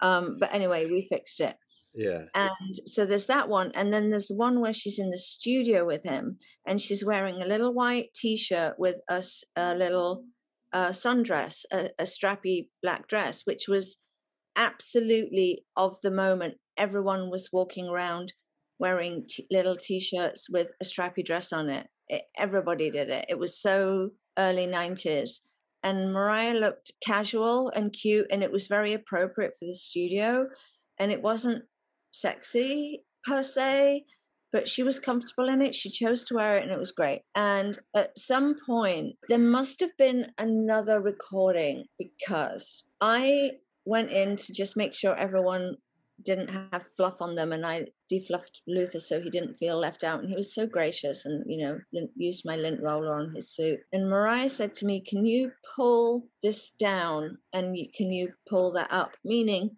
give me more up here but give me more leg too and I I kind of slightly rolled the waist of whatever it was and just pulled the little sweater down and it was i remember midriff showing so there's a third scenario somewhere because there's no way the strappy dress would have worked in that, that conversation Right. so i step back and as i'm stepping back asking me to do the exact opposite of what mariah had just asked me right. tommy comes up to me and says Basia can you go in and can you pull that up and can you pull that down and randy her, her manager just turned around and looked at me and laughed. And he said to me quietly, Welcome to the world of Mariah.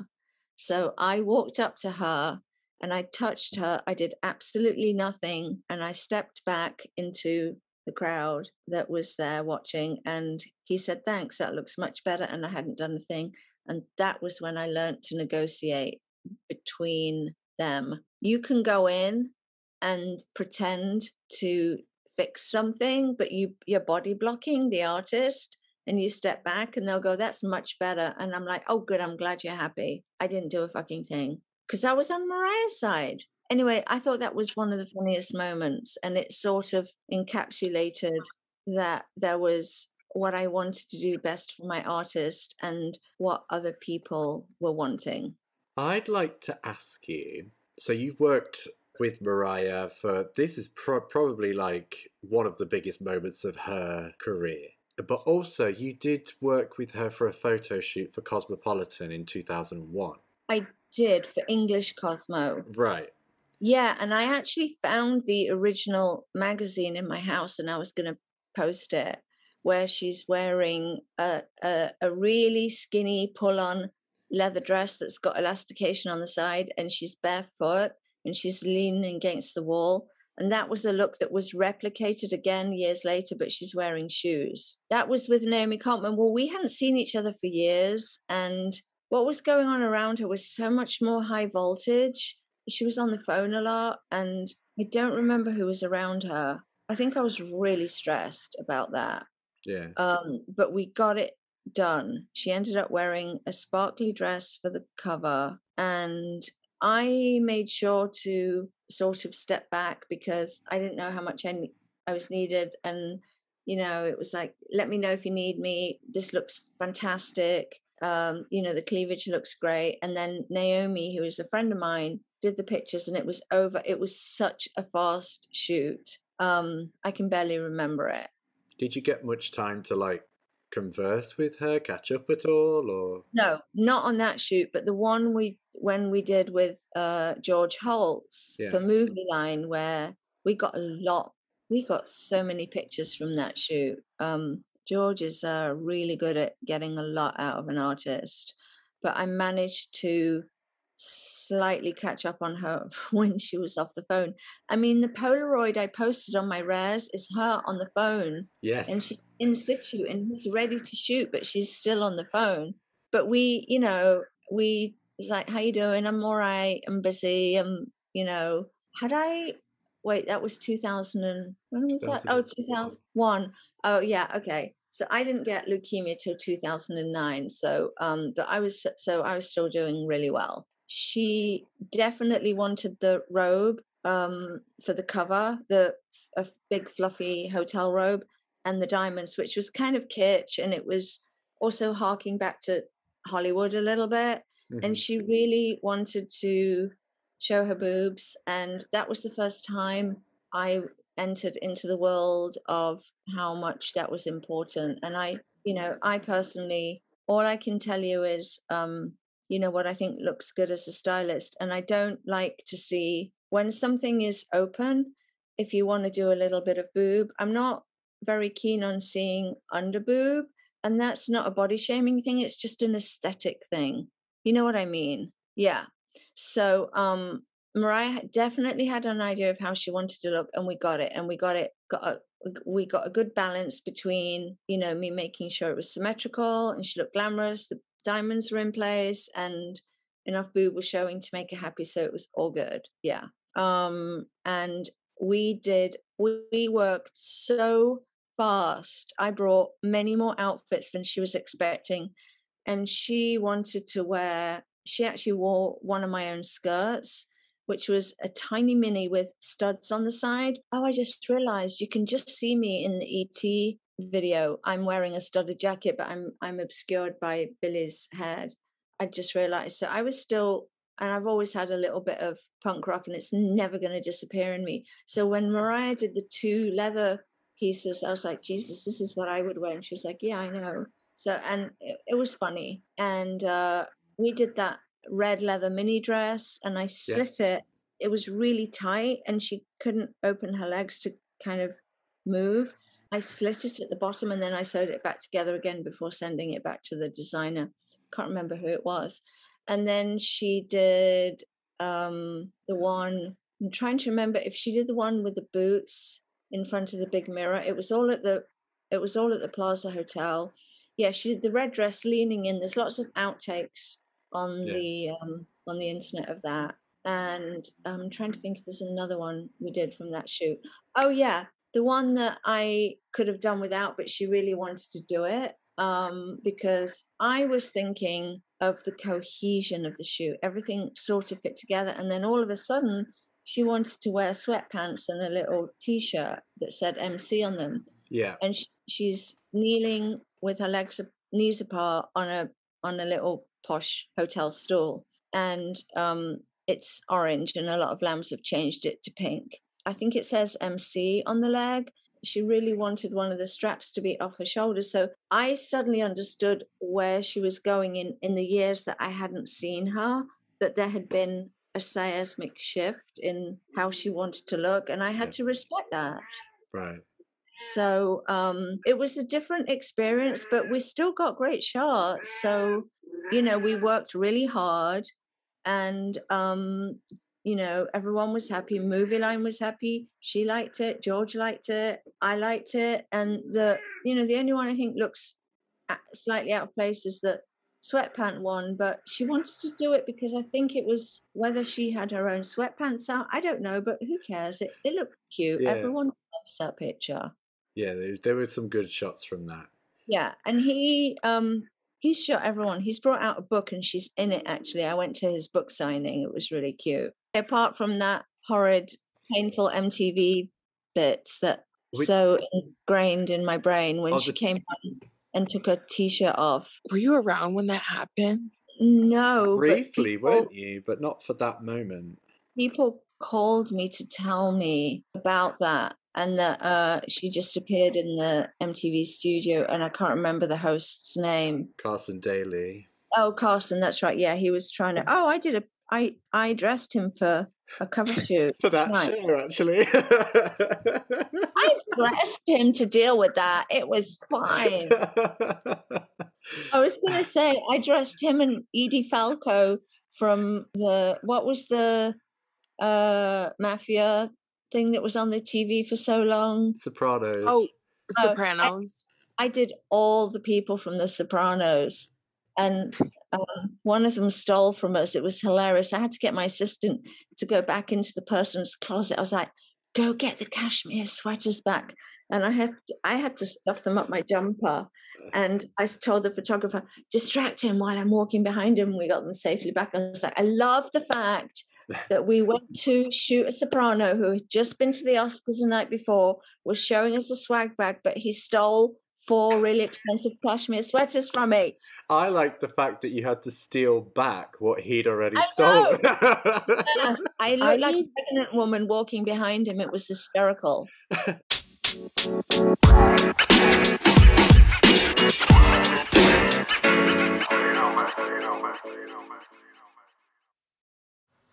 Hey guys, thank you for listening to our Lamb Chat episode with Basia Zamorska. Don't forget to look out for episode two coming real soon. In the meantime, you can check out past episodes of The Adventures of Gigi if you subscribe to our podcast, The Adventures of Gigi. And don't forget to rate, review, and subscribe.